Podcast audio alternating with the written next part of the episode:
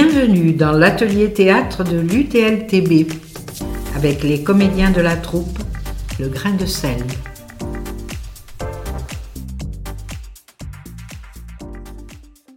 Amis de l'UTLTB, bonjour. Je m'appelle Marie-Ange Goffre. Et moi, je suis Anne-Marie Denis.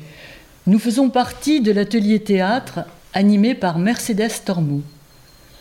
Aujourd'hui, nous avons le plaisir de vous dire deux fables de Jean de La Fontaine.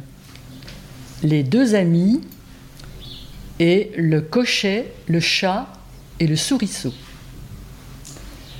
Dans la première fable, La Fontaine nous invite à réfléchir sur l'amitié par l'intermédiaire de deux amis dont l'affection l'un pour l'autre semble relever de l'utopie. En effet, dès le début de la fable, le nom du pays où ils vivent, le Monomotapa, actuel Zimbabwe, nous transporte dans le domaine du merveilleux. On peut se demander aussi si La Fontaine n'a pas été inspiré par l'amitié sincère et courageuse que lui-même vouait au surintendant Fouquet en disgrâce auprès de Louis XIV. Les deux amis, deux vrais amis, vivaient au Monomotapa. L'un ne possédait rien qui n'appartint à l'autre. Les amis de ce pays-là valent bien, dit-on, ceux d'une autre.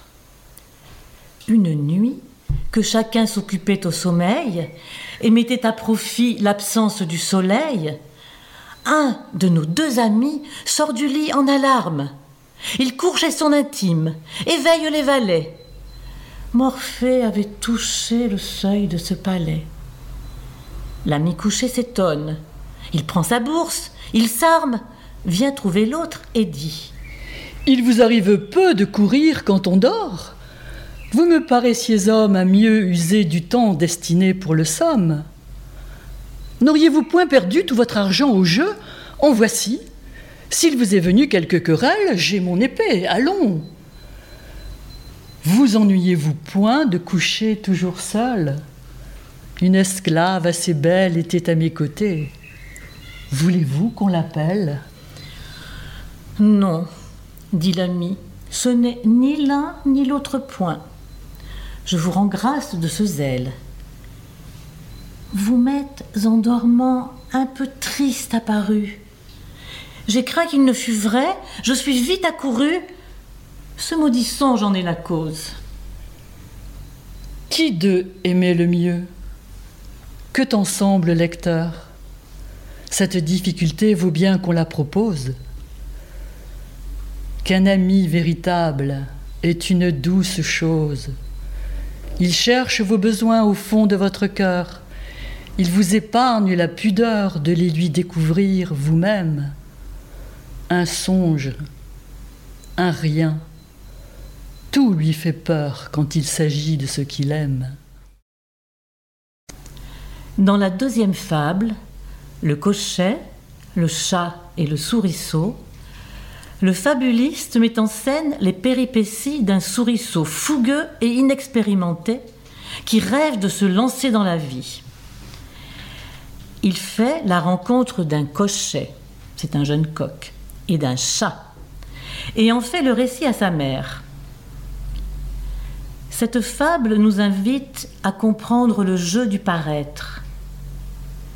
L'expérience du souriceau est une leçon de vie amenant chacun à prendre conscience que les apparences peuvent être trompeuses. le cochet, le chat et le souriceau. Un souriceau tout jeune et qui n'avait rien vu fut presque pris au dépourvu.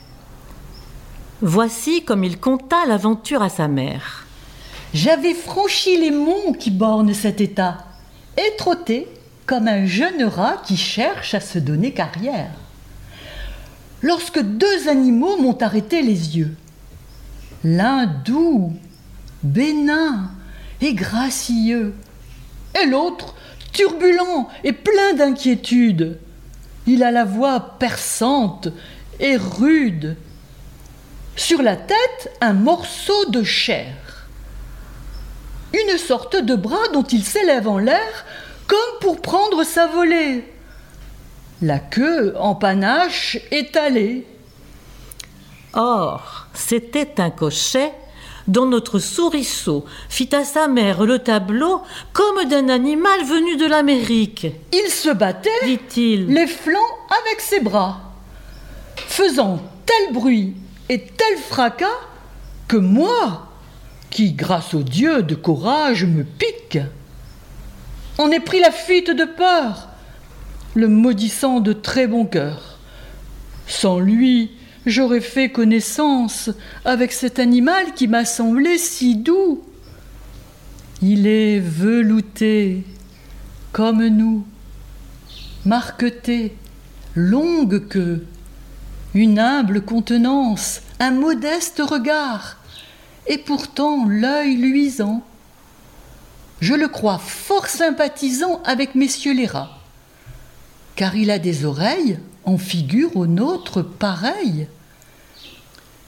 Je l'allais aborder quand d'un son plein d'éclat, l'autre m'a fait prendre la fuite.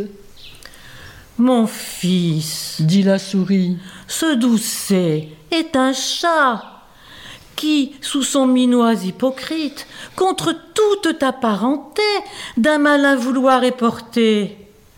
L'autre animal, tout au contraire, bien éloigné de nous mal faire, servira quelques jours peut-être à nos repas. Quant au chat, c'est sur nous qu'ils font de sa cuisine. Garde-toi, tant que tu vivras, de juger des gens sur la mine.